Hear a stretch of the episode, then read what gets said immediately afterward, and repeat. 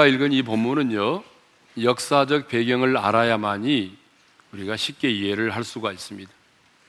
그래서 오늘 본문을 강의하기 전에 먼저 역사적 배경을 여러분과 함께 나누기를 원합니다.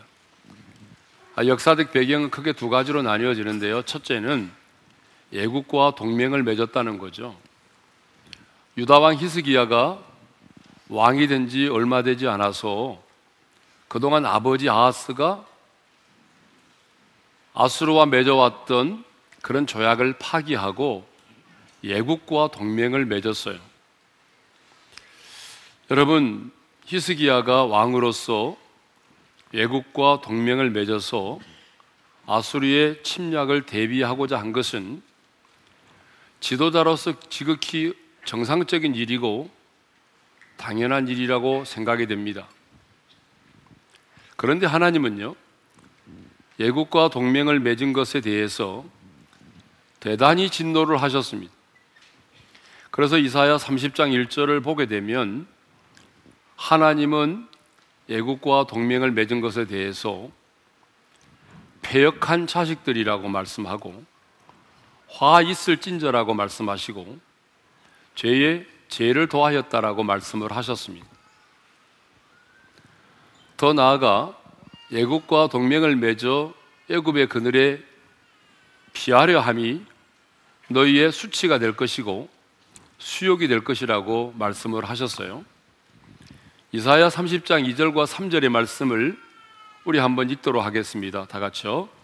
그들이 바로의 세력 안에서 스스로 강하려 하며 애굽의 그늘에 피하려 하여 애굽으로 내려가시되 나의 입에 묻지 아니하였도다. 그러므로 바로의 세력이 너희의 수치가 되며 애굽의 그늘의 피함이 너희의 수욕이 될 것이라. 그런데 이 말씀대로 유다는 아수리의 침략을 받았을 때에 동맹을 맺고 애굽으로부터 도움을 받고자 했지만 아무런 도움도 받지 못했습니다. 애굽은 서남진하는 아수리의 군대와 맞서 싸워 전쟁을 벌였지만은 소수의 생존자만 살아서 도망하였을 뿐 주력 부대 대부분이 죽거나 포로로 잡혀가는 참패를 당하였습니다. 그러면 왜 하나님은 예국과 동맹을 맺은 것에 대해서 이렇게까지 진노하셨을까요?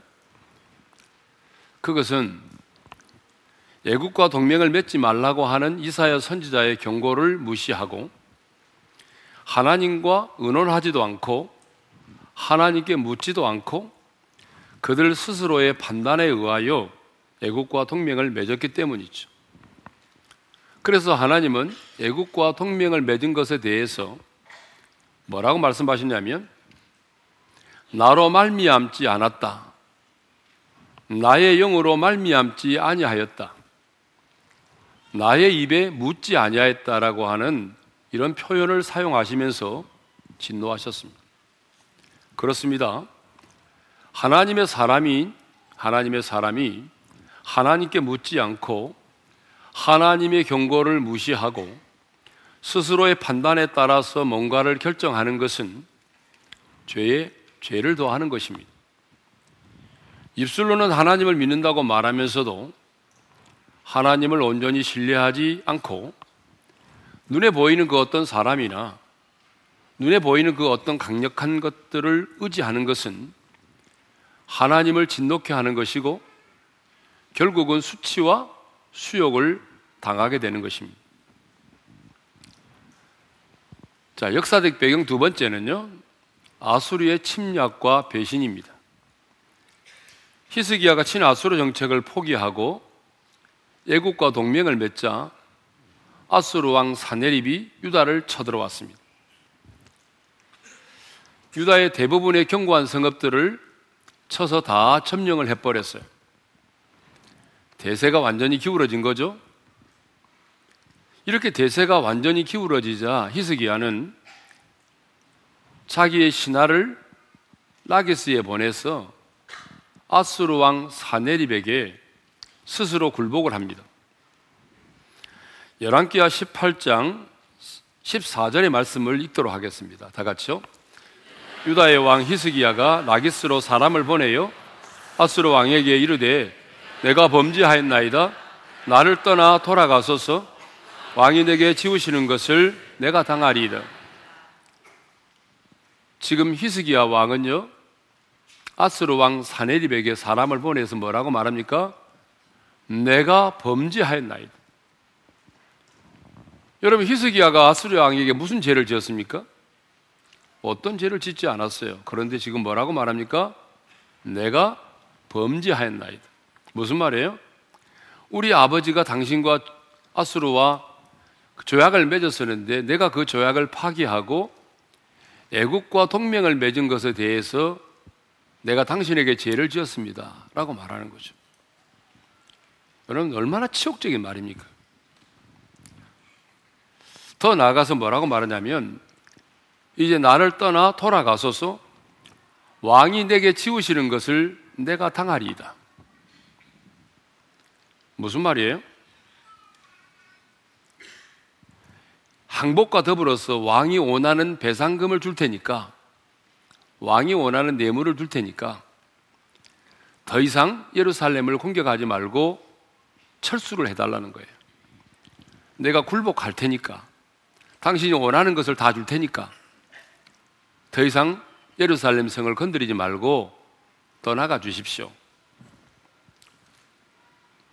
자, 여러분 이것을 보게 되면 히스기야가요. 하나님을 믿는다고 말하면서도 온전히 하나님을 신뢰하지 못한 상태에 있었음을 우리가 알 수 있습니다. 어, 우리가 아는 것처럼 히스기야는요, 이스라엘의 역대 왕, 왕 중에서 몇 안 되는 선한 왕이었어요. 그렇죠? 그리고 그런 왕이 되자마자 하나님을 의지하여 종교 개혁을 단행을 했습니다. 우상 숭배를 우상을 척결했어요. 하나님을 의지해서. 그래서 열왕기 18장 5절에 보게 되면 여러 왕 중에서 히스기야처럼 하나님을 의지하는 자가 없었다라고 성경에 기록되어 있어요. 그러니까 여러 왕 중에서 히스기야처럼 하나님을 의지하는 자가 없었다. 라고 성경에 기록되어 있어요. 그런데 이렇게 하나님을 의지하여 종교 계획을 단행하고 우상을 척결했던 히스기야가 이번에는 주변의 정세의 분위기에 따라서 주변 정세에 따라서 믿음이 흔들렸습니다. 하나님을 의지하기보다는요, 인간적인 방법으로 이 문제를 해결하고자 했습니다. 그래서 한 일이 뭐죠? 하나님께 묻지도 않고 애국과 동맹을 덜커덕 맺고 아수르가 침략해가지고 대세가 기울어지자 스스로 굴복하고 그리고 왕이 원하는 그 배상금을 지불하겠다고 했습니다. 어쩌면 여러분 히스기야의 이 모습은 우리의 모습과도 같습니다. 우리가 하나님을 의지한다고 말하고 또 하나님을 의지하여 살아갑니다. 이렇게 하나님을 신뢰하고 의지하며 살아가다가도요, 어느 날 어느 순간에 여러분 그 분위기와 대세를 이기지 못하요, 우리가 끝까지 하나님을 신뢰하지 못할 때가 얼마나 많이 있습니다. 직장에서의 어떤 분위기 때문에 어떤 시대적인 대세의 흐름을 따라서 아니면 내가 이것을 행함으로 인해서 내게 주어질 엄청난 불이익 때문에 하나님을 끝까지 신뢰하지 못하고 우리 믿음이 흔들릴 때가 많이 있거든요.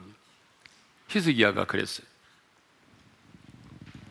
자, 이렇게 히스기야가 아스로 왕에게 굴복을 하고 왕이 내게 지우시는 것을 내가 당하겠다라고 말을 하자 여러분 와스로 왕 사네립의 입장에서는 기분이 좋았겠어요? 안 좋았겠어요? 당연히 기분이 좋죠. 그래서 그 말이 떨어지자마자 곧바로 은 300달란트와 금 30달란트를 요구를 하게 됩니다. 11개 18장 14절 말씀을 읽겠습니다. 다 같이 시작. 아스르 왕이 곧 은 300달란트와 금 30달란트를 정하여 유다 왕 히스기야에게 내게 한지라. 여러분 한 달란트가 어느 정도냐 그러면요 34.27kg이에요. 그러니까 여자분들의 몸무게 한 절반 정도 된다고 생각하면 돼요. 물론 사람마다 다르겠지만 한 달란트가 34.27kg이니까요. 은 300달란트면 어느 정도 될까요? 만 킬로그램이 넘어요. 어마어마한 거죠. 그러면 금 30달란트는요? 정확하게 말하면 1028kg이에요. 여러분, 돈수로 계산하면 얼마나 될까요? 어마어마하겠죠. 근데 이 어마어마한 것을 어떻게 만들어냅니까? 히스기야는 아스르 왕 사네립이 요구한 것을 주기 위해서 어떻게 합니까? 성전과 안궁 곳간에 있는 은을 다 내어주고 그것도 안 되니까 성전 문의 금까지 다 벗겨가지고 주었어요. 여러분 굉장히 치욕적인 일이잖아요. 그죠? 예. 하지만 아스루 왕은요, 그 배상금, 그 많은 예물만 딱 받고 입을 닦아버렸어요. 약속을 지키지 않았어요. 예? 그것만 받아 챙기고 군대를 철수시키지 않았어요. 예루살렘을 정복하고자 성을 에워싸고 무력 시위를 한 것입니다. 아수르 왕은 자기 신하 랍사게를 보내 가지고 온갖 조롱을 하면서 히스기야에게 항복을 요구한 거예요. 자, 이렇게 아수리의 침략으로 인해서 유다의 온 나라가 초토화되고 예루살렘마저 함락될 위기에 처하게 되자 히스기야는 급하게 사람을 이사야 선지자에게 보내서 하나님께 기도를 부탁을 합니다.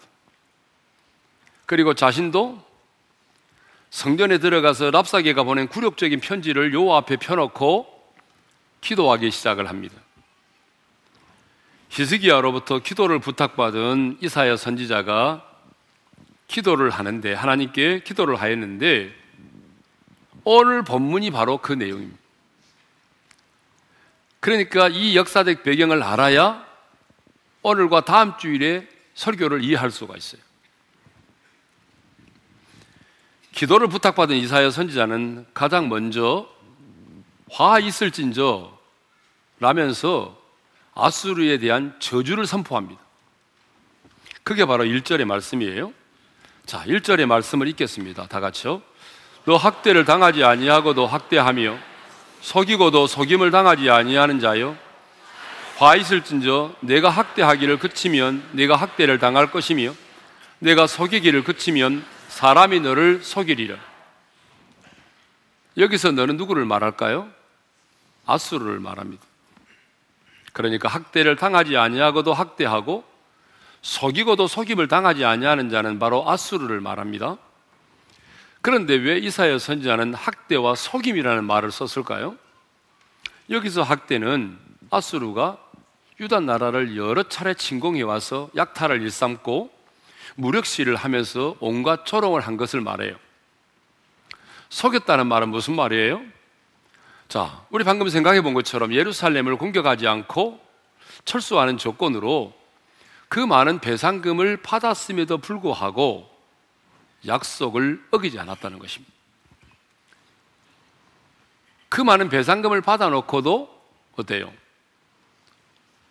예루살렘을 공격을 했어요.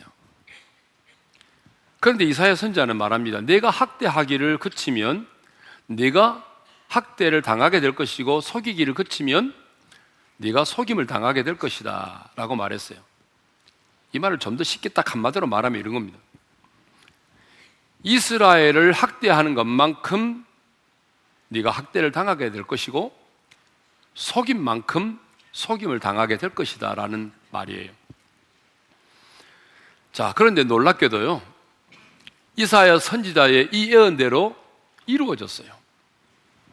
이 예언의 말씀대로 그대로 이루어졌습니다. 하나님이요, 이 전쟁에 개입을 하셨어요. 이들의 기도를 들으시고 하나님이 이 전쟁에 개입을 하셨습니다. 그래서 아수르 왕 사네립이 이끄는 18만 5천 명이나 되는 엄청난 아수르의 연합군이 하룻밤에 죽임을 당합니다. 그게 바로 열왕기하 19장 35절에 나오죠. 우리 한번 읽겠습니다. 시작. 이 밤에 여호와의 사자가 나와서 아수르 진영에서 군사 18만 5천 명을 친지라. 아침에 일찍 일어나 보니 다 송장이 되었더라. 여호와의 사자, 여호와의 사자가 그들을 침으로 하룻밤에 18만 5천 명이나 되는 사람들이 죽임을 당하고 송장이 돼버린 거예요. 하나님께서 어떤 군대를 동원하지도 않으시고 하늘의 천사를 동원하셔서 18만 5천이나 되는 아수르의 군대를 개멸시켜 버린 거죠. 여러분 학자들은요, 18만 5천 명이나 되는 사람이 어떻게 하룻밤에 죽었을까? 성경은 말하고 있지 않아요. 그래서 많은 신학자들은 이렇게 말하죠. 하나님께서 하나님의 천사들을 파송해서 급성 전염병으로 아마 그렇게 많은 사람이 죽지 않았을까? 뭐 그렇게 추측을 해봅니다. 이렇게 자기 군대의 힘을 믿고 하나님을 못 오겠던 이 아스루 왕 사네립이 아, 순식간에 모든 것을 잃고 수치를 당하게 된 것입니다. 이 전쟁에서 패한 아스루 왕 사네립이 고국으로 돌아갔습니다. 고국으로 돌아가는데 이번에는 믿었던 두 아들이 아버지를 속이고 아버지를 배신하고 이 아버지 사내랩을 죽입니다. 그러니까 자신이 약속을 지키지 않고 배신하고 속여서 어때요? 예루살렘을 공격하려고 했는데 이번에는 어때요? 자신의 두 아들에게 배신을 당하고 속임을 당하여 살해를 당하게 된 거죠. 그리고 아수르는요, 이사야 선지자의 이 예언이 있고 난 이후에 90년이 되었을 때에 신흥 세력인 바벨론에 의해서 이 아수르라는 나라가 멸망을 당하게 되고 학대를 당하게 됩니다. 자, 이사야 선지자의 예언대로 아수르와 사내림은 어떻게 됐어요? 학대를 하는 것만큼 학대를 받게 되었고 그리고 속인 만큼 속임을 당하게 된 것입니다. 여러분 이것을 보게 되면요. 이사야 선지자의 예언이 아니더라도 여러분 우리 인간은요. 반드시 내가 심고 뿌린 대로 열매를 거두게 되어 있습니다. 분명히 심는 대로 거두리라고 말씀하셨잖아요. 그래서 우리가 이 땅을 살아가는 동안에 악을 심으면요. 내가 당대에는 형통한 것처럼 보일지 몰라도 반드시 악의 열매를 맺게 되어 있어요. 여러분, 선한 것을 심으면 언젠가는 선한 열매를 맺게 되어 있어요. 저는 목회하면서 이것을 너무 실감하고 있어요. 우리 부모님 세대가 심어 놓은 것을 제가 그 열매를 많이 먹고 있거든. 반드시 심는 대로 거둡니다. 그러니까 여러분 이 땅을 살아가는 동안에 악을 심지 말고 선을 심고 하나님의 나라와 복음을 위하여 심을 수 있기를 바랍니다. 여러분 심지 않고 거두려고 하는 사람은 하나님을 만홀히 여기는 사람이에요. 하나님은 반드시 심는 대로 거두게 하십니다. 자, 이렇게 아수리에 대하여 저주를 선포한 이사야 선지자는 이제 하나님께 무슨 기도를 하냐 그러면 우리에게 은혜를 베푸소서라는 기도를 드립니다. 2절 상반절을죠. 읽겠습니다. 시작. 여호와여 우리에게 은혜를 베푸소서. 여러분 이 은혜를 베푼다라고 하는 말이 히브리어로 하난이라는 말인데 이 하난이라는 말의 뜻이 뭐냐면 이 사람이 아랫 사람에게 상체를 굽힌다 이런 뜻이에요.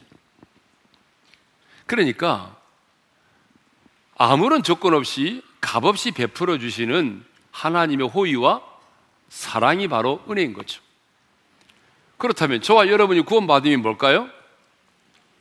저와 여러분이 구원받음이 뭐예요? 하나님의 은혜입니다. 여기까지 살아온 것이 뭘까요? 하나님의 은혜입니다. 네. 그러므로 오늘 이 땅을 살아가는 우리들에게 정말 정말 필요한 것이 뭐예요? 하나님의 은혜입니다. 물을 떠난 고기가 살 수 없는 것처럼 은혜로 구원받은 저와 여러분은 하나님의 은혜가 아니면 하루도 살아갈 수가 없습니다. 우리는 하나님의 은혜가 없이는 살아갈 수가 없어요. 은혜를 받아야 내가 얼마나 추하고 더러운 죄인인가를 알게 되는 것이고요. 여러분 은혜를 받아야 자신의 약함도 알게 되는 것이고 하나님의 은혜를 받아야 세상을 이길 힘도 얻게 되는 것입니다. 하나님께서 우리에게 은혜를 베풀어 주셔야 우리가 우리에게 맡겨준 사명도 감당할 수 있는 것이고 하나님의 은혜를 받아야 시험도 이길 수가 있는 거예요. 그러니까 여러분 우리는 은혜 아니면 살아갈 수가 없죠. 하나님의 은혜보다 더 중요한 것은 없습니다. 그래서 하나님은요 이스라엘 백성들을 애굽에서 구원해 낸 다음에 광야길을 걷고 있는 이스라엘 백성들에게 먼저 그 모세와 아론 그 아론과 그의 아들들인 제사장들 있잖아요. 그 아론과 그 아들들인 제사장들에게 너희는 이렇게 이스라엘 백성들을 축복하라고 말씀하셨어요. 이제 구원 받았느냐? 광야의 인생길을 걷고 있느냐? 그러면 광야의 인생길을 걷고 있는 이스라엘 자손들을 이렇게 축복해라. 제사장들에게. 근데 그 축복의 내용 가운데 하나가 뭐예요? 하나님께서 은혜를 베풀어 주시도록 기도하라는 거예요. 그게 바로 민수기 6장 25절이죠. 읽겠습니다. 다 같이요. 여호와는 그의 얼굴을 내게 비추사 은혜 베푸시기를 원하며 예. 그러니까 여호와 하나님께서 그 얼굴을 백성들에게 이렇게 비추어 주셔서 은혜 베풀어 달라는 기도를 하라는 거죠. 여러분, 광야를 거닐던 이스라엘 백성들에게만 하나님의 은혜가 필요한 게 아니고요. 오늘 구원받고 광야의 인생길을 걷는 저와 여러분들에게도 하나님의 은혜가 필요합니다. 그러므로 우리는 은혜를 사모해야 되고 하나님 앞에 그 은혜를 베풀어 달라고 기도해야 됩니다. 그런데 오늘 하나님의 은혜를 그토록 사모하는 성도들이 점점점 줄어들고 있다는 거죠. 뿐만 아니라 더 나아가서 내 사랑하는 자녀들에게도 하나님의 은혜가 아니면 살아갈 수 없다는 사실을 분명히 가르쳐 줘야 됩니다. 왜냐하면 자식이 부모의 은혜를 알아야 여러분 효도를 할 수 있는 것처럼 하나님의 자녀된 우리도 하나님의 은혜를 내가 알아야 내가 그 하나님을 사랑할 수 있는 것이고 그 하나님을 경외할 수 있는 것입니다. 그러니까 여러분 하나님의 은혜를 모르는데 어떻게 하나님을 사랑하고 어떻게 하나님을 경외합니까?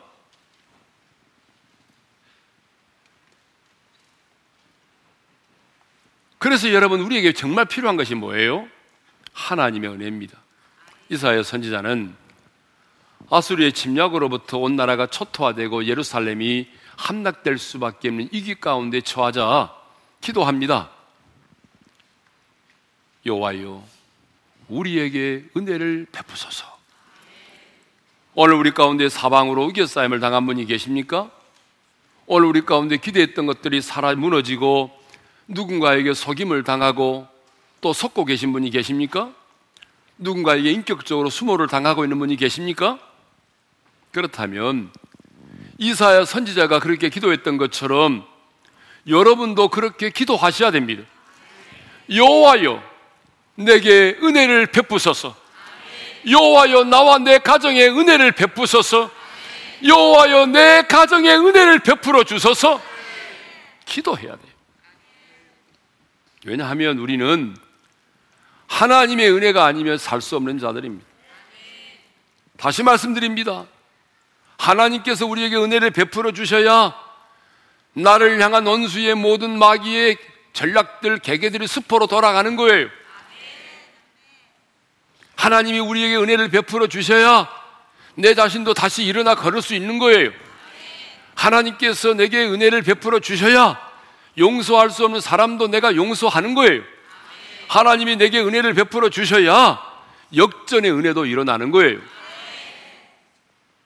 그래서 주님, 다른 사람은 몰라도요, 저는 하나님의 은혜가 아니면 살아갈 수가 없습니다. 여러분, 정말 그 고백이 여러분의 고백입니까? 하나님의 은혜가 아니면 살아갈 수 없다는 사실을 믿으십니까? 그렇다면 우리 한번 찬양을 한번 드리고 또 설교를 계속하죠.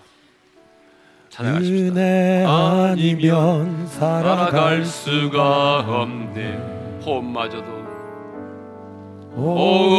호흡마저도 다 주의 것이니 세상 평안과 이뤄내게 없어도 예수 오직 예수뿐이네. 크신 계획 크신 계획 다볼 수도 없고 작은 고난에 지쳐도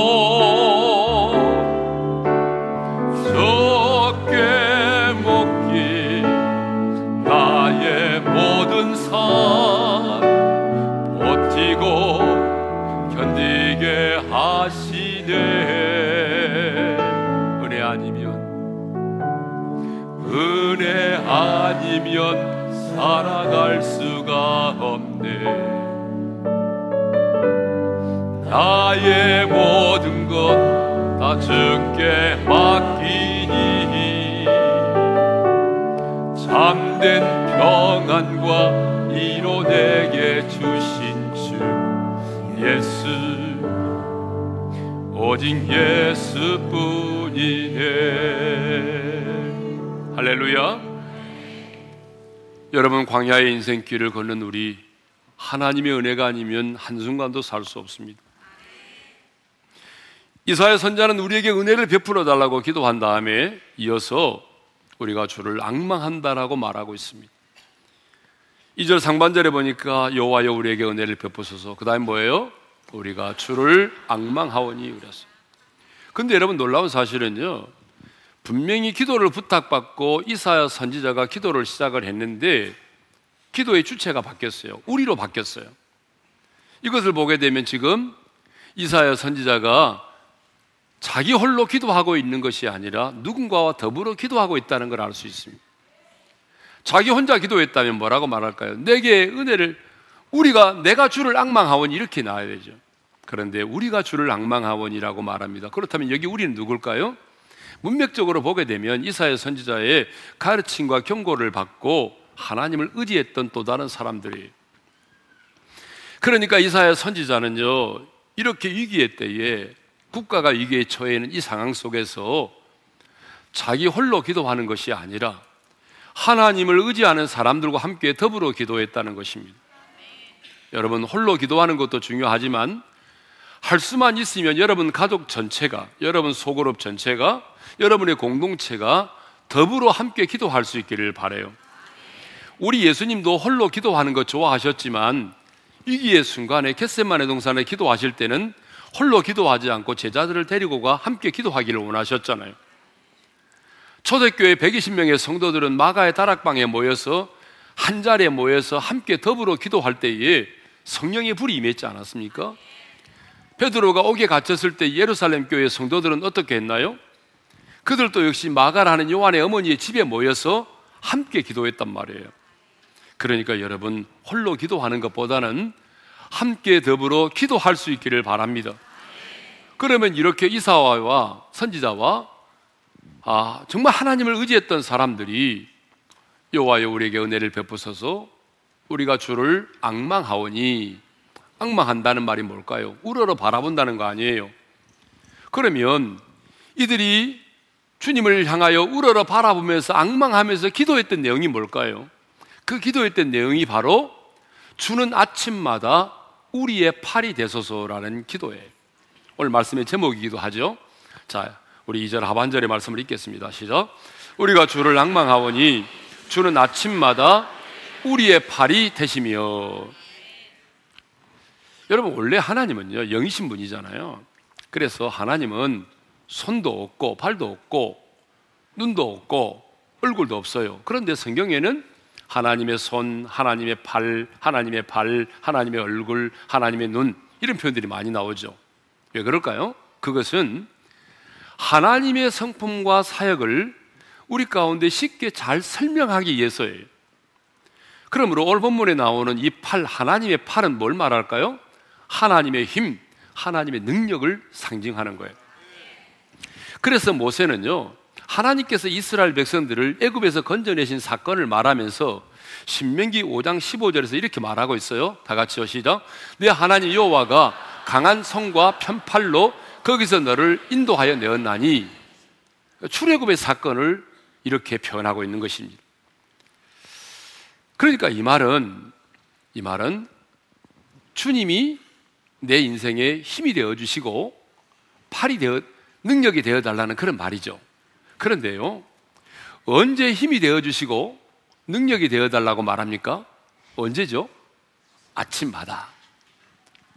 예, 언제라고요? 아침마당이 아니고요. 아침마다예요. 아침마다, 아침마다.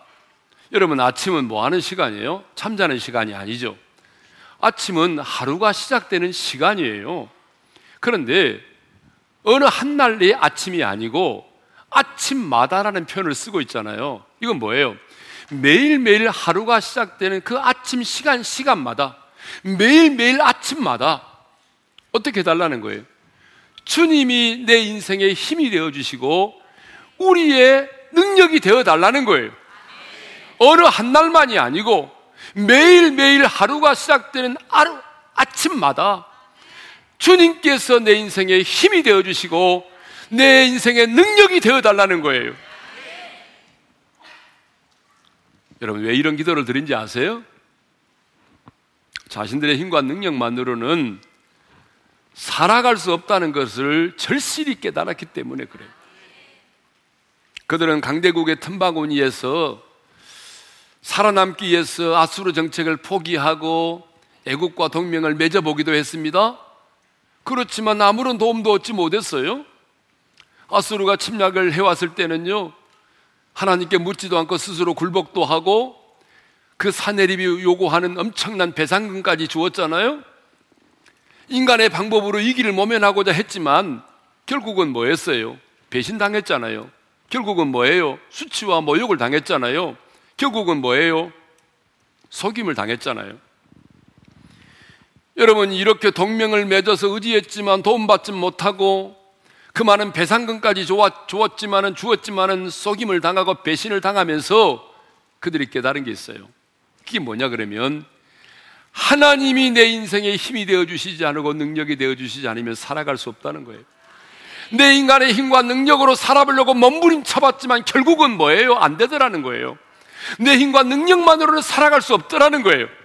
이걸 깨달았기 때문에 주는 우리의 팔이 되소서라고 기도하는 거예요. 그런데 음, 한 날이 아니라 아침마다 아침마다 주는 우리의 팔이 되어 주소서라고 기도한 거예요. 그러니까 그냥 나온 기도가 아니에요. 그냥 머리에서 나온 기도가 아니란 말이에요.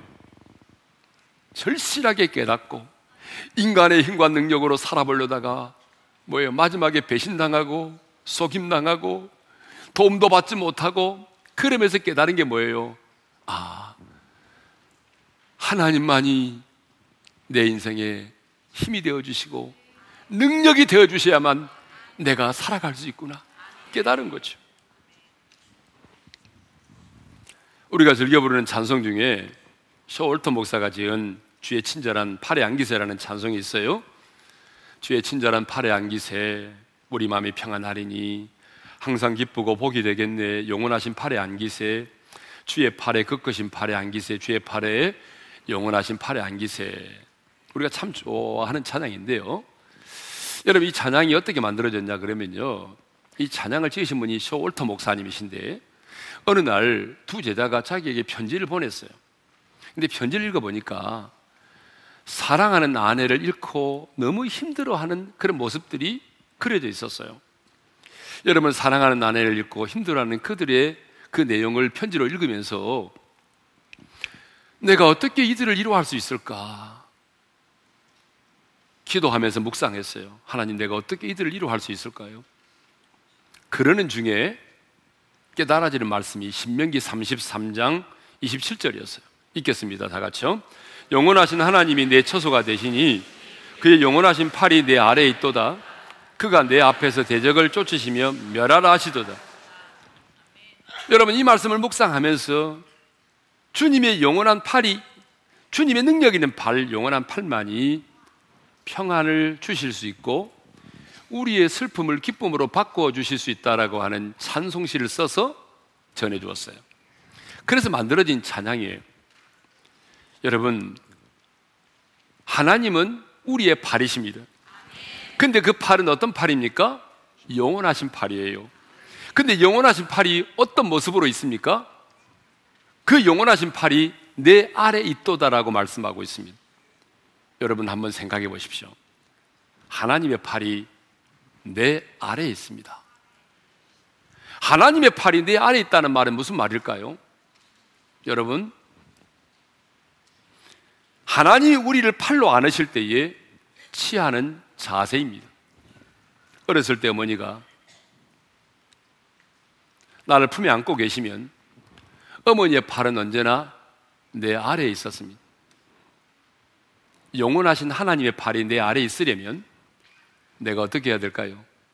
내가 그분의 품에 안겨야 하는 것입니다. 그러니까 하나님의 그 영원하신 팔, 전능하신 팔이 이렇게 내 아래에 있다는 것은 여러분 무엇을 의미합니까? 하나님께서 저와 여러분을 품에 안으시기를 원하신다는 하나님의 마음이죠.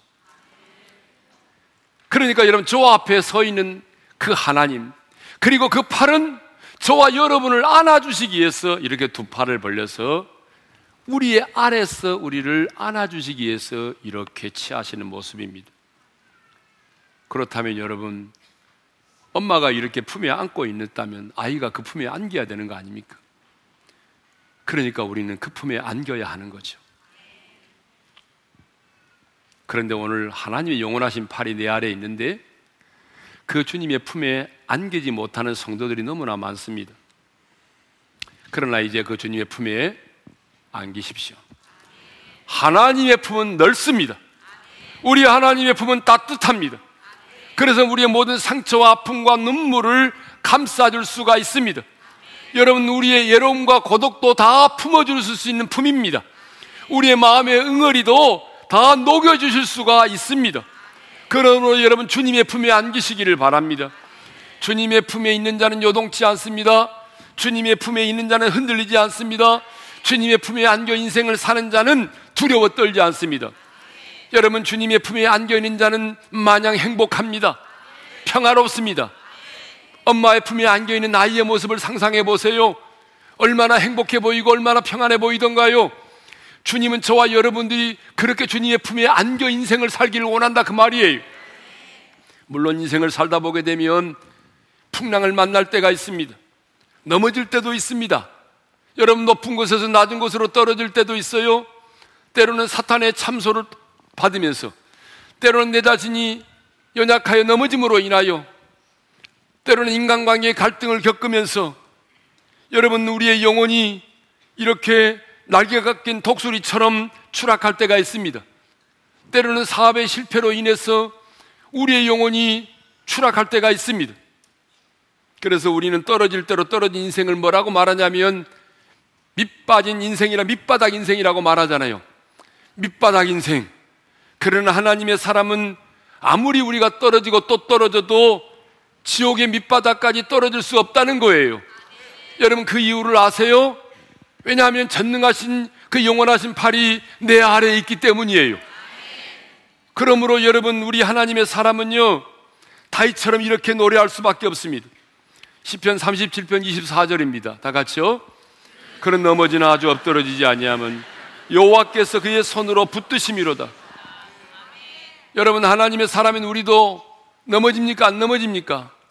넘어지죠. 여러분 우리가 하나님의 사람이지만 넘어지는 거예요. 그런데 다윗은 말합니다. 우리가 넘어지나 아주 엎드러지지 않는데요. 왜 아주 엎드러지지 않아요? 그 이유는 여호와의 손이 내 아래에 있기 때문입니다. 여호와의 손이 나를 붙드시기 때문입니다.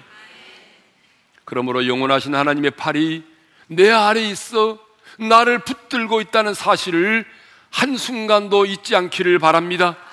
인생이 힘들고 어려울 때 때로는 인생의 풍랑이 휘몰아쳐 올 때에 영원하신 하나님의 능력의 그 하나님의 그 능력의 팔로 나를 붙들고 있다는 사실을 잊지 않기를 바랍니다.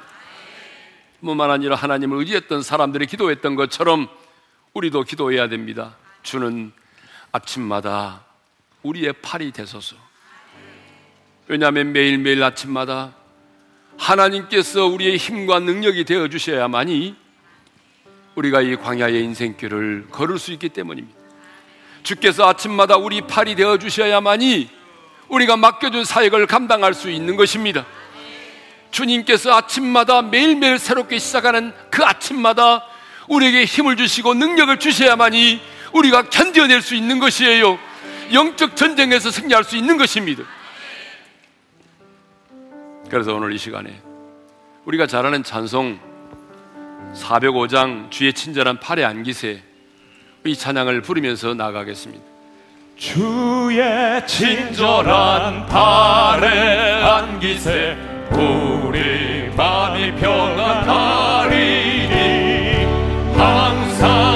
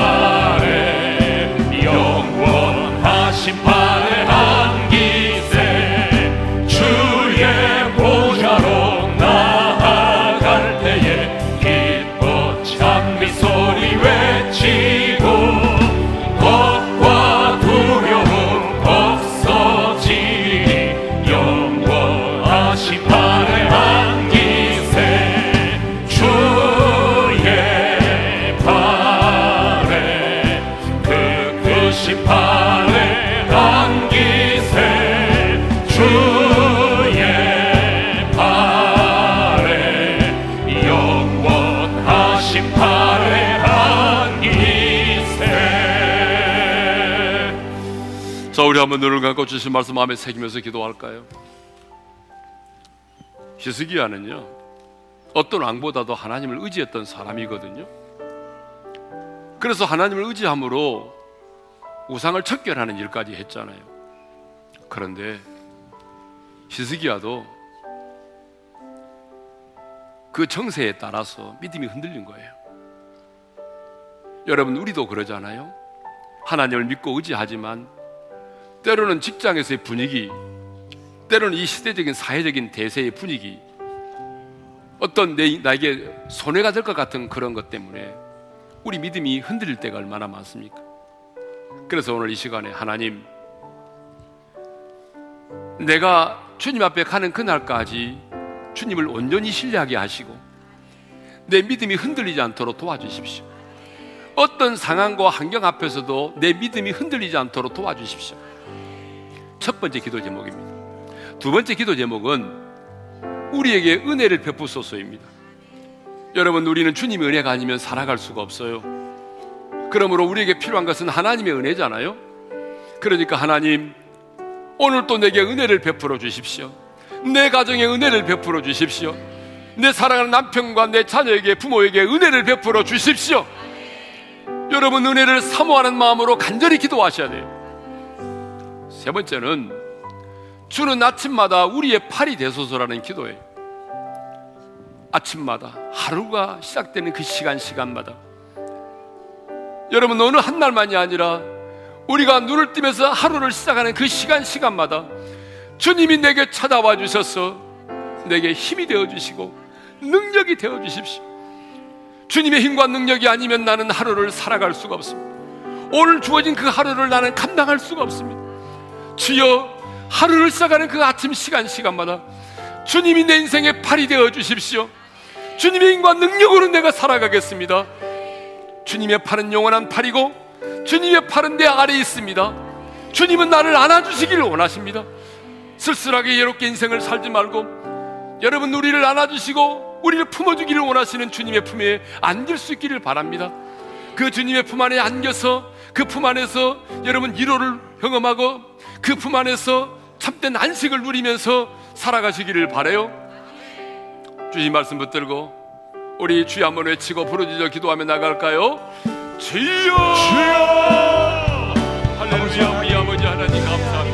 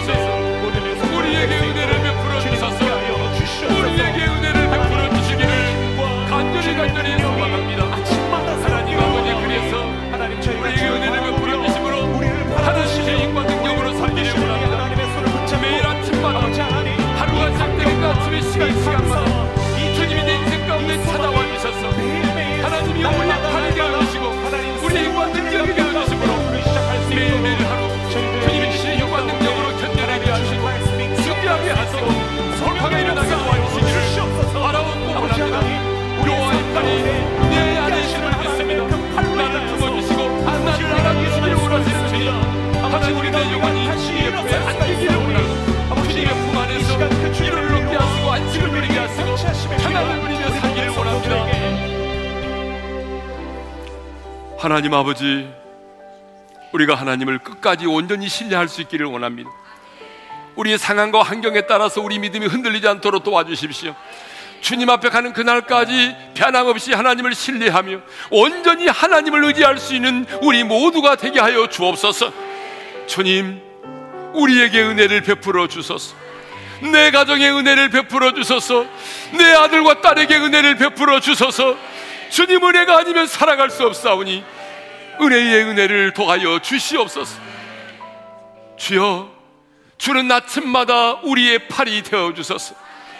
매일 하루하루 시작하는 그 아침마다 주님이 내 인생 가운데 찾아오셔서 나의 힘이 되어 주시고 능력이 되어 주심으로 하루하루를 이겨내게 하시고 감당할 수 있게 하시고 매일매일 하루하루 주님의 품에 안겨서 참된 위로와 안식을 평안을 누리며 살아가게 도와주십시오.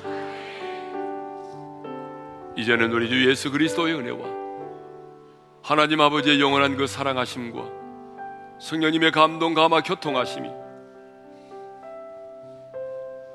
주는 아침마다 우리의 팔이 되소서 매일매일 하루하루 아침마다 주님께서 내 인생의 힘과 능력이 되어 주시기를 간절히 소망하는 우리 어른의 모든 성도들 위해 이제로부터 영원토록 함께 하시기를 축원하옵나이다.